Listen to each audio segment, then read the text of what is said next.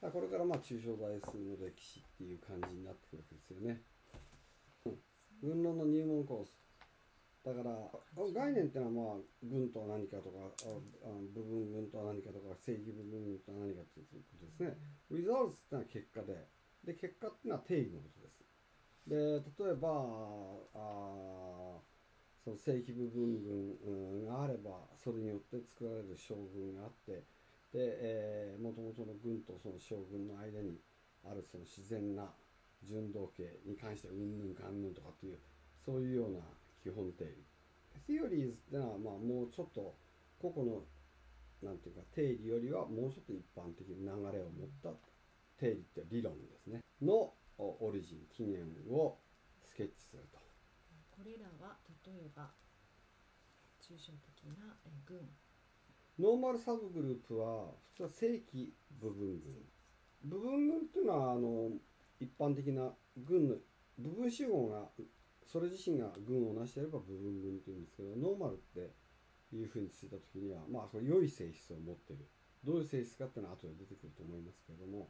えー、正規部分群っていうのはまあ非常に重要な役割を果たすわけですね。そして、えー、将軍将軍そうですね。いわゆるその将軍を定義する上で normal subgroup が絶対必要なんです。で normal subgroup じゃない普通の群で割った時の商群っていうのは左商群右商群っていうふうにして左右で区別しなきゃなんないのですごい厄介なんですね実用的じゃないんです。で本当の商あの実用的な将軍は normal subgroup で初めて定義準軍と自由軍、ええ、そうですね。日本では同型車像純同型車像っていうふうに言いますね。で要するに純同型でかつ前尊単車になっているのはアイスモルフィズムっていうふうに統計者像っていうふうによくね全く同じっていう概念としてはホモモルフィズムが大事なんですね純同型者像っていう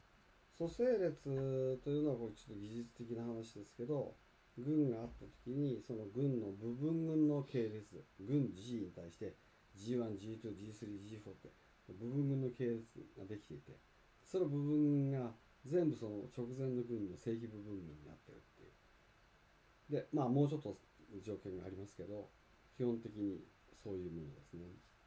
でこの組成列っていうのは現代的な概念でこの組成列というの概念を利用することによって軍の基本性質それを論ずることができる。まあそれらの諸概念を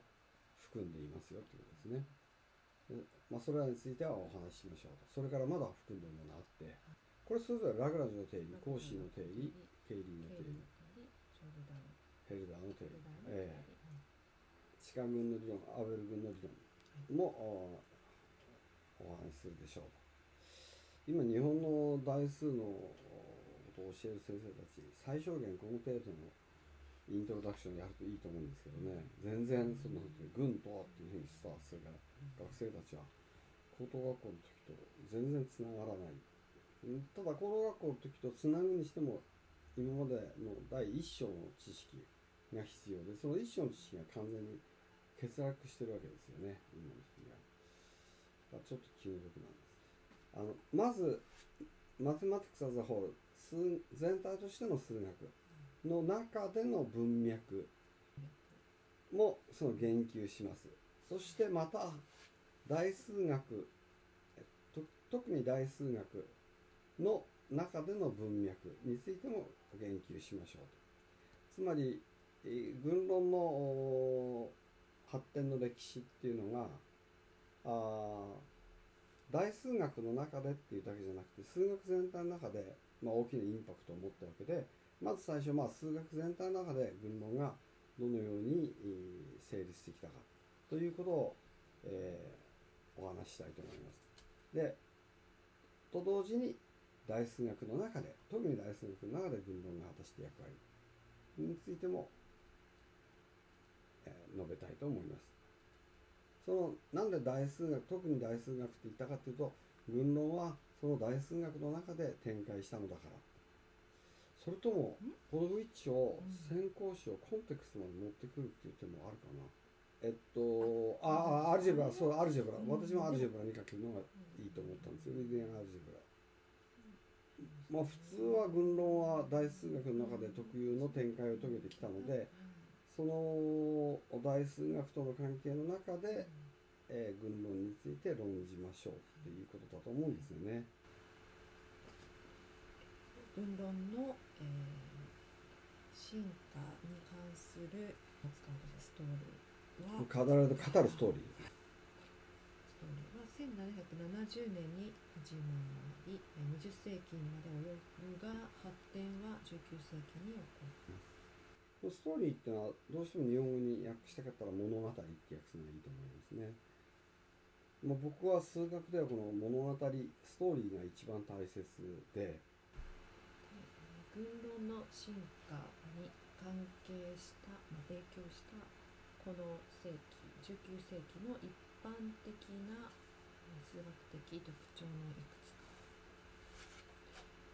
そして、A 厳密さに対する関関心の増加。B、抽象概念の出現。C、合理的方法の復活。そうですね。Reverse っていうのは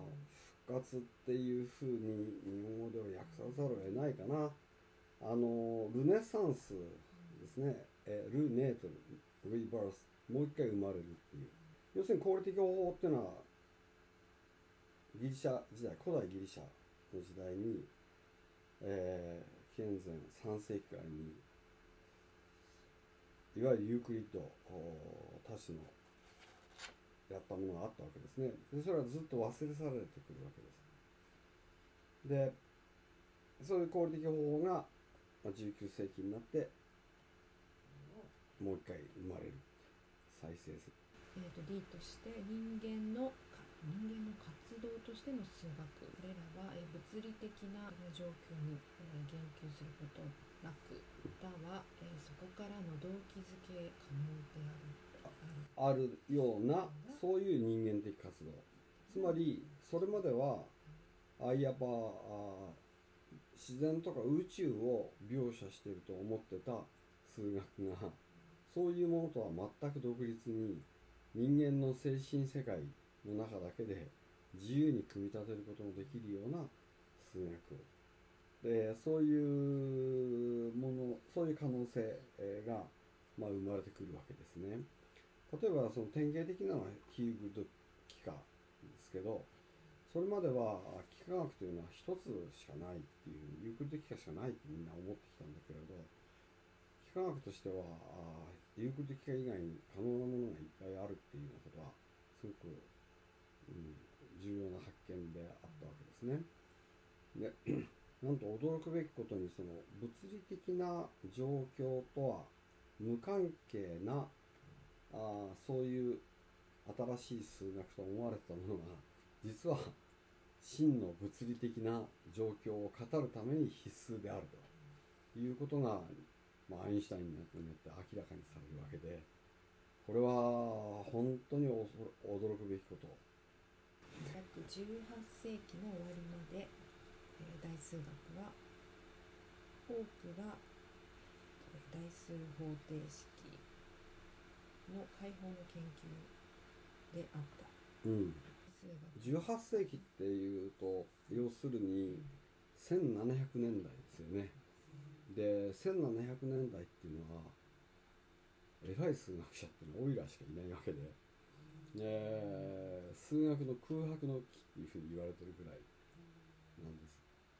で19世紀になるとですねまあもうおびただしく数学者が登場してくるなんですけど、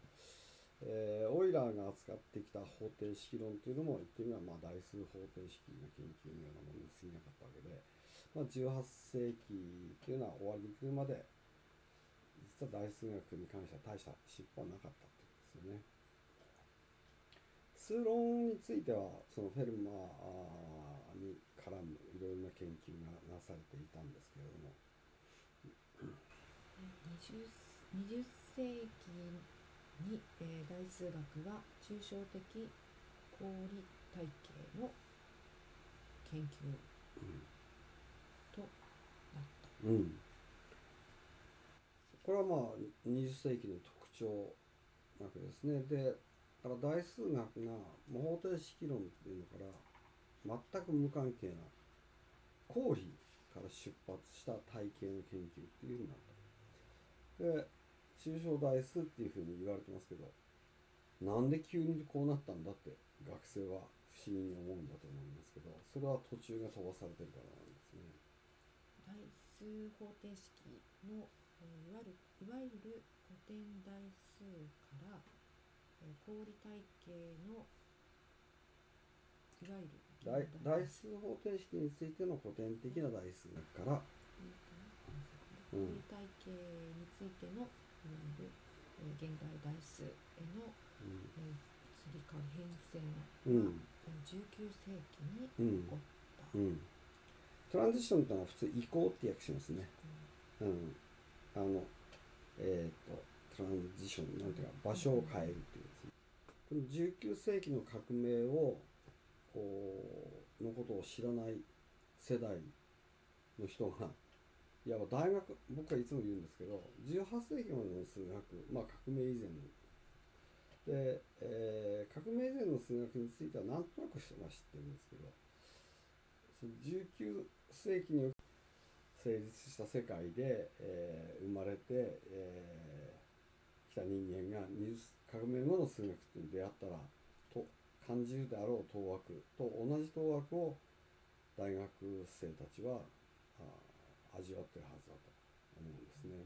で革命のただ中を全く共有してないというかその中生きてないのでその時は一番楽しいのに。軍に加えてそこには、えー、可感感、うん。えうん、えー不可感感これは普通非可感感ってやつ、ベクトル空間の、構造が現うん、という構造っていうことですね。これはこれれ代数的構造の代表的なものですね。えー私たちはもう普通軍艦隊っていう順番で勉強するっていうふうになってますけど普通大学ではそれ以前にベクトル空間っていうのを勉強するんですね線形代数。線形代数っていうのを軍艦隊の前に習うっていうのがまた一つの不幸で、えーベクトル空間っていうのはもうちょっと本当は軍艦隊の後に勉強した方が分かりやすいところがいっぱいあるわけです。つまり軍艦隊よりも複雑な構造を持ってますからただあそれがその、えーベクトル空間私たちの住んでる空間例えば R3 とか R2 とかそういう普通のあのユークリッド空間と似た議論で話が進む部分が結構たくさんあるのでだからまあこれを先に教えちゃうんですね。これらは軍論と並びまた時に軍論とえ助け合ってっていうことですね。ガロア理論っていうのはまさに軍論と対論をと両方とも含むものであったと。で代数的整数論というのはその、えー軍論の諸要素に加えてですね軍論の諸要素に加えて、えー、可感感とか対の理論を含むものであったと。後ろから訳しても面白いですよ。可感感や対の理論をに加えて軍論の要素を含むものであるで軍の、えー表現論ですね。表現論ははい。軍論と非可感代数と線形代数のミクさんはもう混ぜこぜっていうことですね。混ぜ物だからあの大事なポイントはあ軍論にはですね代数の起源と数論の起源と幾何学の起源と解析学の起源があってそれらが全部その、えーいろいろとあー諸要素を提供し合って、えー軍論のいわば基本のフレームワークっていうのを作ることに、えー協力し合うわけですね。でこの言ってみれば、まあ、ポアンカレーえーなんかの仕事になるともうクライもそうですけど19世紀っていうよりはもう19世紀末、もう20世紀ですからもう本当に現代数学直前まで来てるところですからまあ結構高級な数学なんですけど。だから1770年当時の大数学における主要な問題っていうのはあ大数方程式に関するものだったこれは主文ですね。で1770年になんでそのわざわざ年号を言ったかっていうとそれはラグランジュがこの重要な論文を書いた年だからだっていうことです。でこれはすごく大切な論文で私もゼミで一人の学生に読ませで修士論文にしましたけど。うん。なかなか。そこにはえー根の存在と、本本質本質本質とか本性。えー理論的な方程式があった。理論的な問題。ケスチョンクエスチョンでこれがねすごい大事なことなんで高校ではですね方程式ってやっても方程式を解くとかそういう技術的な問題しかないんですよ。理論的な思考が全くないんですね。で本当は理論的なあるいは論理的な思考の方に誘導しなければいけないのにほとんどドリルプラクティスで終わっているから、あー理論的な話に全くいかない。それは先生たちが理論的な問題を知らないからなんです。でどういうのが理論的な問題かって言えばそれはあー根の存在とか根の本質とかそういうのに関する問題なんだけどそれは例えばどういう問題かっていうとえーどの方程式にも根を持つ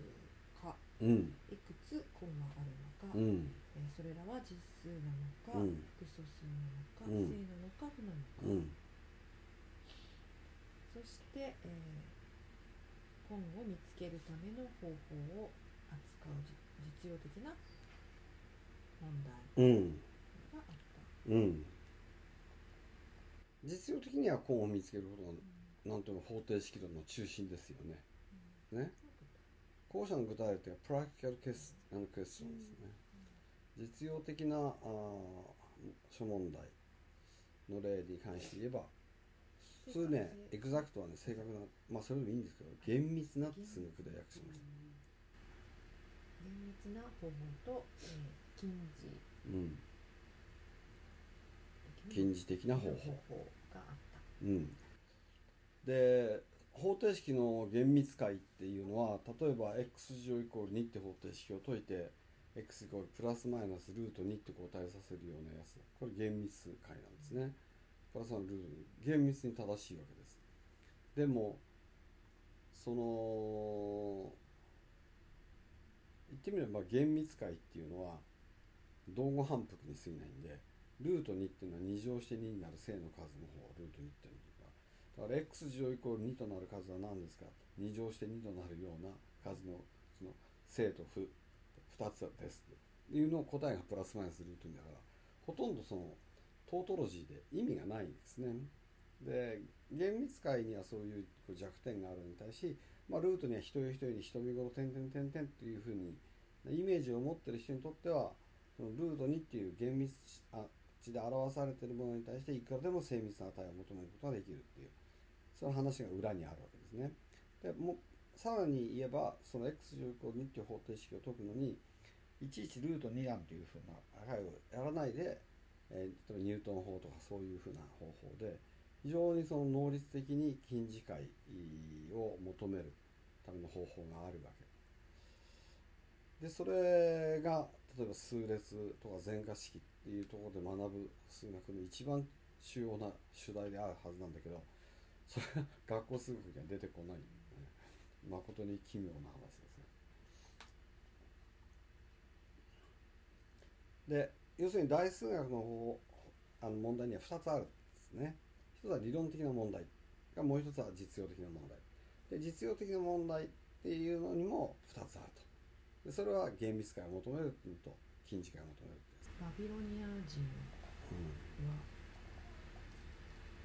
紀元前1600年頃正方形を完全なものにうんするための方法として二次方程式の解き方を知っていた。コンプリーティングがスクエアって正方形をあの完全な形にするっていうのはあなんかこうグノーモンの形でなんかそれをこう付け足して大きな正方形にするってそういう話じゃないですか。うん3時3時と4時の方程式の解法の代数的方法は、えー、1540年頃与えうん、でこれがそのカルダーノのアルス・マグナって偉大なる方法っていう本の中で。続く200年間において、はい、主なえー問題の問題の一つは、うん。五次方程式の代数的な解法うんであった。えーこれは、えーラグランジュが、えー1770年の論文で彼自身にうん、課した課したあ課題であ課る。であるで五次方程式を解くというこの論文において、うん。ラグランジュはうん。最初に、えーいろいろな知られている方法、えービエタデカルト。ベズによって提供された。によって何のためにってやってかっていうと三次方程式および四次方程式を、うん、工夫されたとつまりビエタの方とかデカルトの方オイラの方ベズーの方三次方程式を解くには実はいろんな方法があるんですね四次方程式についても。で、えーその例えばカルダンの解放っていうのも、まあ、そのうちの一つに入るんですけどそういった解放をその検討したわけです。でもうちょっと後になると出てくると思うんですがなぜそれらの方法は3次方程式4次方程式では成功したかその成功したことの理由を考えるっていうそういう発想にラグランジュは最初に立ったんですね。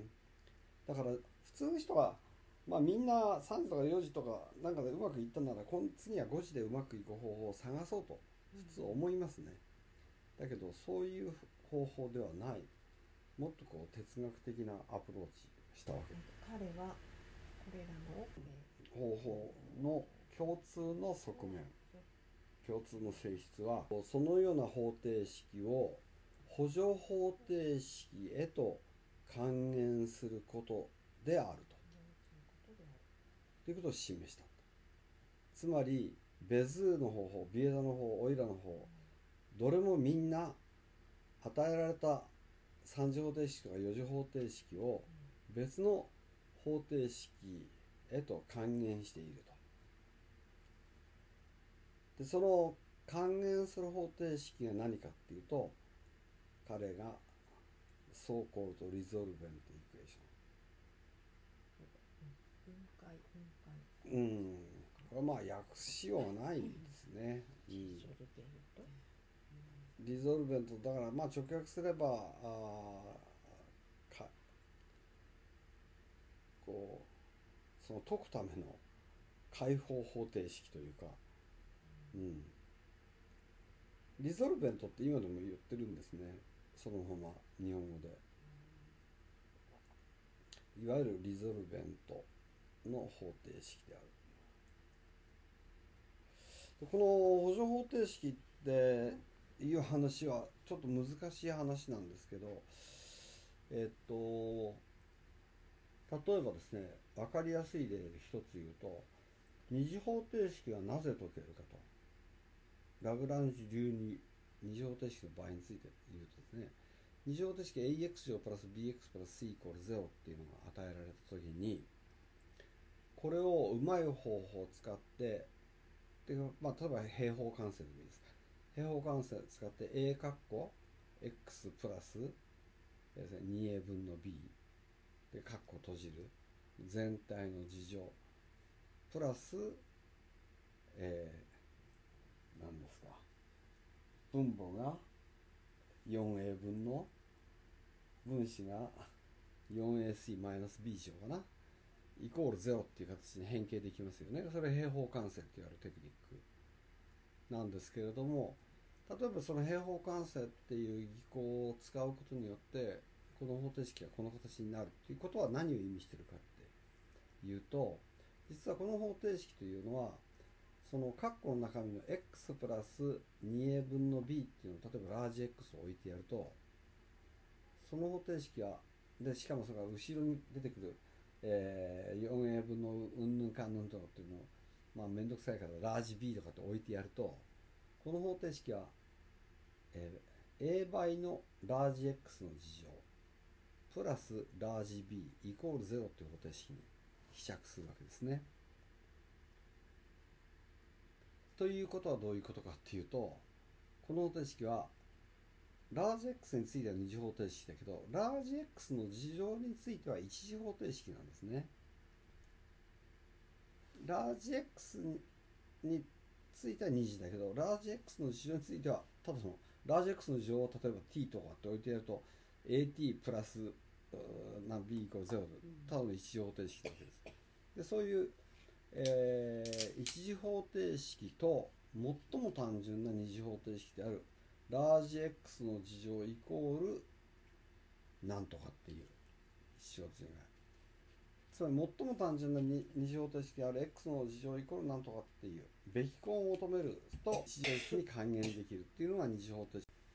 そういうふうに言った。さっきの二次方程式で言えばね一次方程式に希釈三次方程式であれば二次方程式に希釈する。3次方程式は結論的に6次方程式希釈するんだけど6次方程式が x の3乗についての2次方程式に希釈するっていう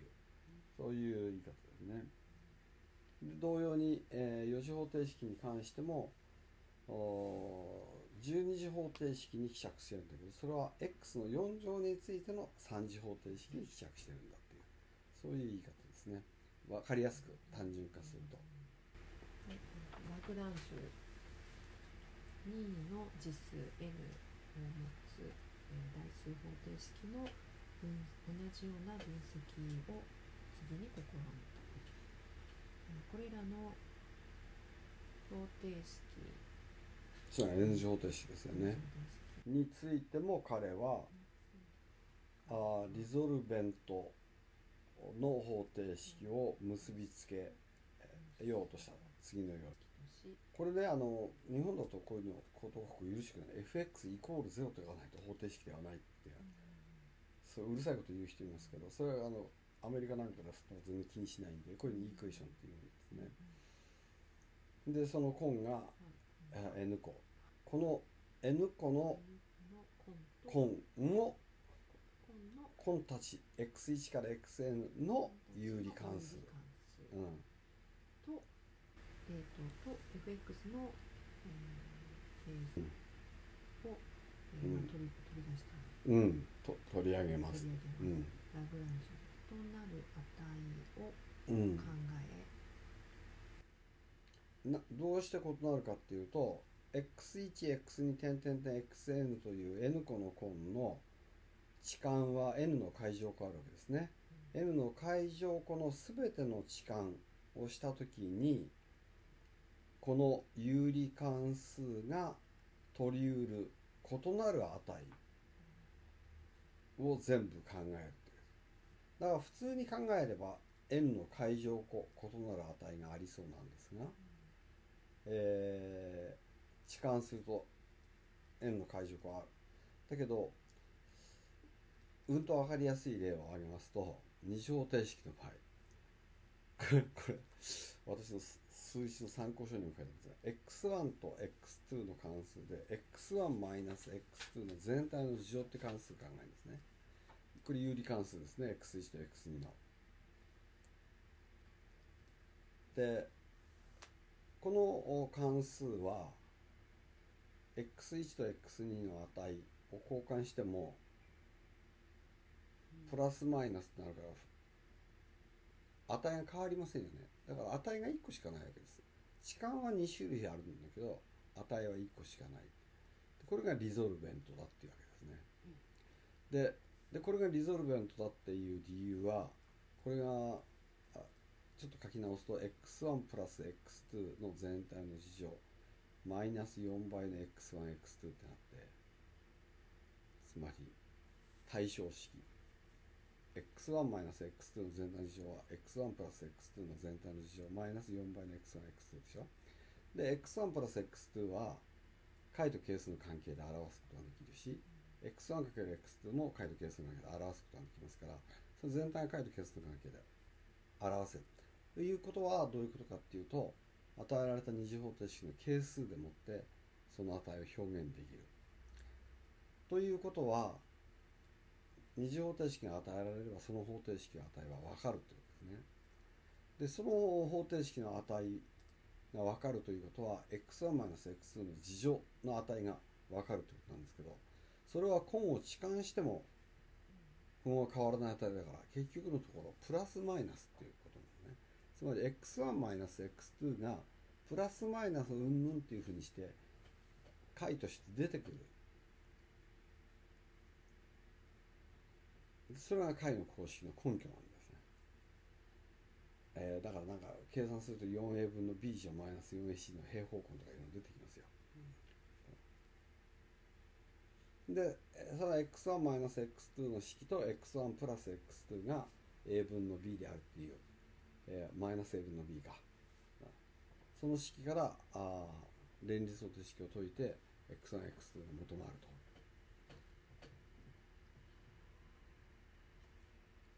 これあの二次方程式でやれば多分高校生でも分かる話題だと思って。で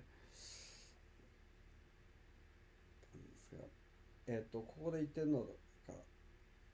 いいですか？えっ、ー、と consider different values 異なる値を考えなさい rx1 x2 点々 xn があ根 x1 x2 点々 xn の n の階乗個の置換において取りうる異なる値の個数てか異なる値を考えましょうどうして異なる値取るのか普通 n の階乗こう異なる値出てくるんじゃないかと思うんだけどさっきのように1個しか値を取らないっていうことあり得るわけですよね。でそこでその if these are denoted by それらを y1、y2、点々点 yk と置くとすればそれらをそれで表したとすればリゾルベントイクエーションっていうのはこの y1、y2、点々点 yk を解とするものだ。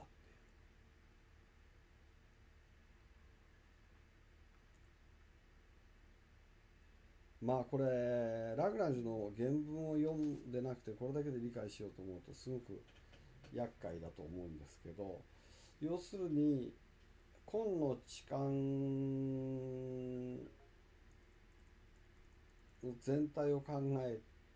ても、えー、置換の個数だけ値を取るわけではないっていう、えー、ものがある。3次方程式や2次方程式や4次方程式の場合はあるんですね。で5次以上に関してそれがないんです。それがラグラグランジュは5次以上の方程式は解けないっていうふうに思ったその最大の理由なんです。で、ここで、だから y1、y2、y3 点で yk この上には x1、x2、x3 点で xn ってこう書かれていて、で、k は n の階乗と等しいんじゃないかと普通は思っちゃうんです。で k が n の階乗よりもはるかに小さな数になるっていうのが話のミソなんですね。x1、x2、x3、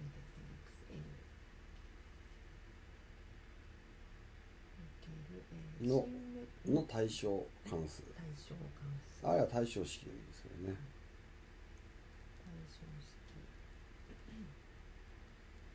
GX を対象式、いや GX の係数はのの係数は X の、対象関数であるということは重要である。それらは X1 xy と xn の、えー、対象関数によって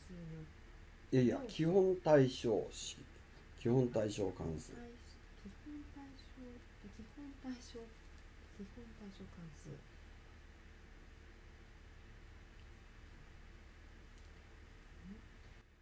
だから GX の係数はまず X1 から XN の対象式であると。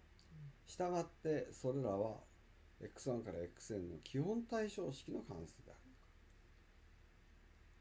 対象式は基本対象式で表すことができる。これも偉大な定理で、えー、だけど要するに解と係数の関係ってすごく大事で、えー解と係数の関係出てくるのは基本対象式なんですね。だから例えばアルファベータの基本対象式ってアルファプラスベータとアルファかけるベータだけアルファプラスベータとアルファかけるベータっていう基本対象式の値が分かると全ての対象式の値が分かる。例えばアルファ3乗プラスベータ3乗とかアルファ4乗プラスベータ4乗とか。基本対象式の値があ対象式の値が全部基本対象式で分かるっていうのはとっても大切なことなんですがその大切なことは遠くにかすんで全く意味のない解と係数の関係だけ教えてるのは今の現状じゃないかと思いますね。でここでだから重要な話は要するに GX の係数として出てくるものはあ X1 から XN の対象式であると。で従って x1 から xn の基本対象式の多項式であるだって基本対象式の値が係数で分かるっていうのがコント係数の関係ですから。k が n の階乗を割るんです。ということを示した k が n の階乗の約数だと。だから k っていうのはその n の階乗に等しいっていうふうに思っちゃうかもしれないけどそうではなくてその約数になるんだ。えっと多分このラグランジの定理って何を持って言ってるのか分かんないんだけどおそらくラグランジの定理って我々が呼ぶところの一番重要な定理は部分群の因数は全体の群の因数の約数であるっていう定理だと思うんです。これがラグランジの定理だとすればまさに、えー、N 次対象群の弦の個数 n の階乗その因数 n の階乗に対して稽古からなる部分群があるっていうことですね。稽古に要素がな。る、ね、部分群の因数は全体の群の因数の約数である。まあそう言いたいんじゃないですか。で、えー、ここまでちょっと抽象論が来たけど具体論がこの後でえ今後その4つ持つ4次方程式とするならばって。ねが、えー、有理関数は、えー、x1 というふうに取ることができるというこれはそのラグランジが、えー、オイラーの解放かな？なんかで、えー、見つけたやつで、えー、っと実は本質的にはこの関数を考えているんだと。そして実際に x1 から x4 までの置換をした時に、えー、この関数の値がですね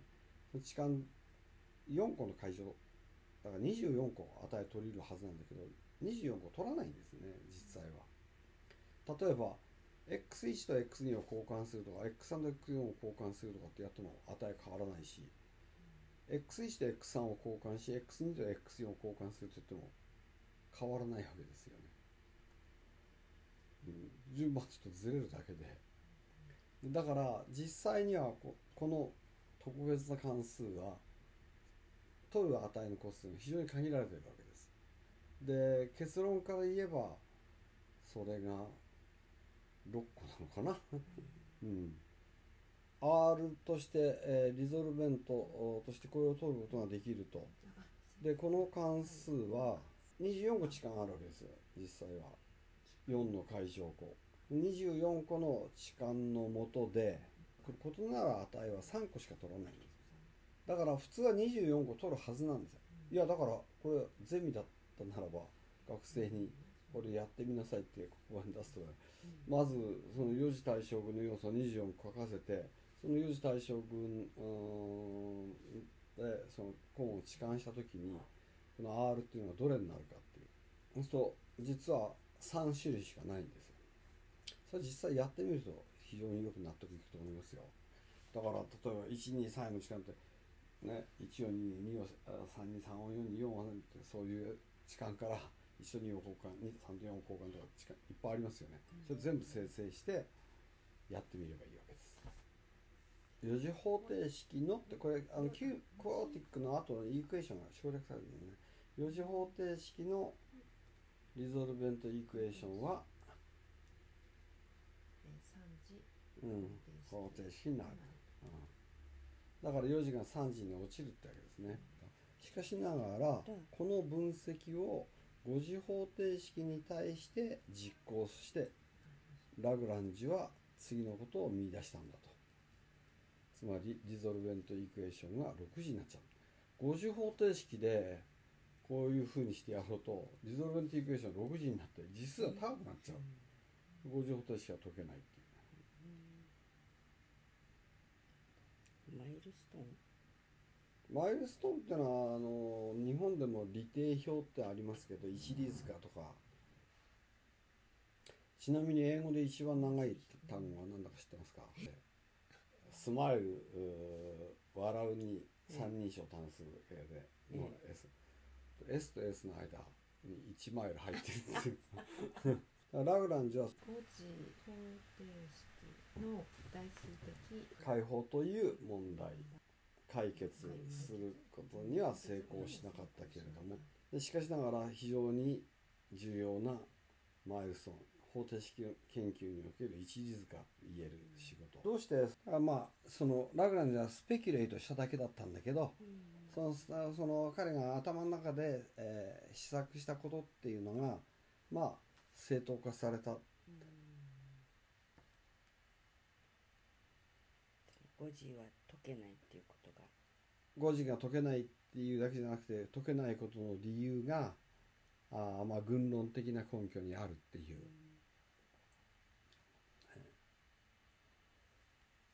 5時が解けないっていう予想自身は結構多くの人がやったんですね、みんなやってうまくいかないから。うん。でも解けないことの真の理由に迫ったのはやっぱりラグランジュが最初だったんじゃないかと思います、えーラグランジうん、計算を考えることなしに痴漢について語っているだけであるということですね。で痴漢のカリキュラスって何のこと言ってんのかっていうと痴漢を計算するとこう痴漢を合成するとかね、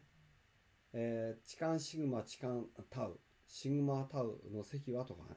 シグマ事情はとか。そういうう痴漢について考えたら初めて痴漢群になるわけですよね。でもラグランジは痴漢の合成は考えてるんです実は。でもそんなに、えー明確ではないんですね。だから例えばっていう話で、えーそれらの合成コンポジション合成ですね痴漢の合成とかそれからクロージャーって平成閉じていること痴漢について閉じる例えば痴漢シグマと痴漢タウをかけた時にシグマタウ痴漢もまたその痴漢であるという。そういうようなことについての考察は一切ない。など痴漢のまあカリキュラス痴漢の計算というより痴漢の基本理論っていうんでしょうかね、えー基本痴漢の基礎部分についての考察はしてないけれどもまさに軍の概念の始まりだったっていうんですよね。痴漢の概念のとにかく方ががいや仕事の中に is present 存在してる、まあ、へ明確に登場してるっていうんですね。えー軍論の方がが痴漢軍の形で彼の仕事の中に明確に現れているということは EU であろうと。でグループって言葉は全然ないんです。それから痴漢っていうのはパーミュテーションって僕たちは言うんですけど、えーラグランジュが言うのはああいわゆるその代入っていうふうに私たちが呼ぶところのサブスティテューションっていうやつで、まあ、言葉遣いもちょっと違うし、えー現代の我々の持っているようなものと全く同じではないんですけど極めていい線いってるものがあったっていうことは言っていいんじゃないかと思うんですね。だから中小大数の歴史を軍の起源っていうふうにもし言うんだすれば、まあ、一番明確に、えー起源となりうるものっていうのは何といってもこのラグランジュの方程式論の研究だと思うんですね。なぜ3次方程式4次方程式が解けて5次方程式ではうまくいかないかっていうそれをそのリゾルベントという考え方で専用なポイントでもちろんその軍の起源っていうのは例えばあのえっ、とさっき、えーフリーグループの話自由軍の話しましたけど例えばあのえー、といろいろなあの模様パターンが繰り返し繰り返し現れるっていうようなやつは変換軍っていうような立場に立って考えることもできるわけでそういう意味ではその模様例えば繊維織物の模様とかそういうも御座の模様とかそういうのにも軍論の起源を見ることができるって言えばまあうんとうんと古くまで遡ることができるわけですけど数学的な軍論の最初これはあラグランジュではないかと思いますね。でまあこれ一つの2.1.1、えー方程式論における起源ということですね。ということはだから代数って中学生高校生が教えるのはいかに大変かっていうとこの現代大数学のそのほんの一つである軍論そのほんの一つの起源のほんの一つに関わってるっていう程度なんですよね。で次のだから数論なんかになるとこれは高等学校でも数論やってますけど、えー全然それはインチキ数論で全然そのガウスがやったようなあ激しい話ではないわけです。次のじゃあ2.1には頑張ってください。ディスキュジョーネスっていうのはあーアリスメティケ数論講義とかっていうふうに、えー訳しますけどこれは日本語の翻訳もお出てますけどもともとえー英訳もあるし普通訳もあるしドイツ語訳もあるしあの数学そのものが難しいのに何語にされてもあんまり嬉しくないっていう熱いんですよね。ででもすごくいい本なんですねうん。ガウスの。数論講義、うん、これなんか、ガウスが何歳の時ですか？223歳じゃないかと思うんだけど。うん。しかしこの中でもうなんか数学が大きく書き換えられた感じがしますよね。これだから英語で読むんだったらこれでもう高校生でも読めると思うんですけどね。このクライナーの本はちょっと省略しすぎててあ若干分かりづらいですよね抽象的すぎて。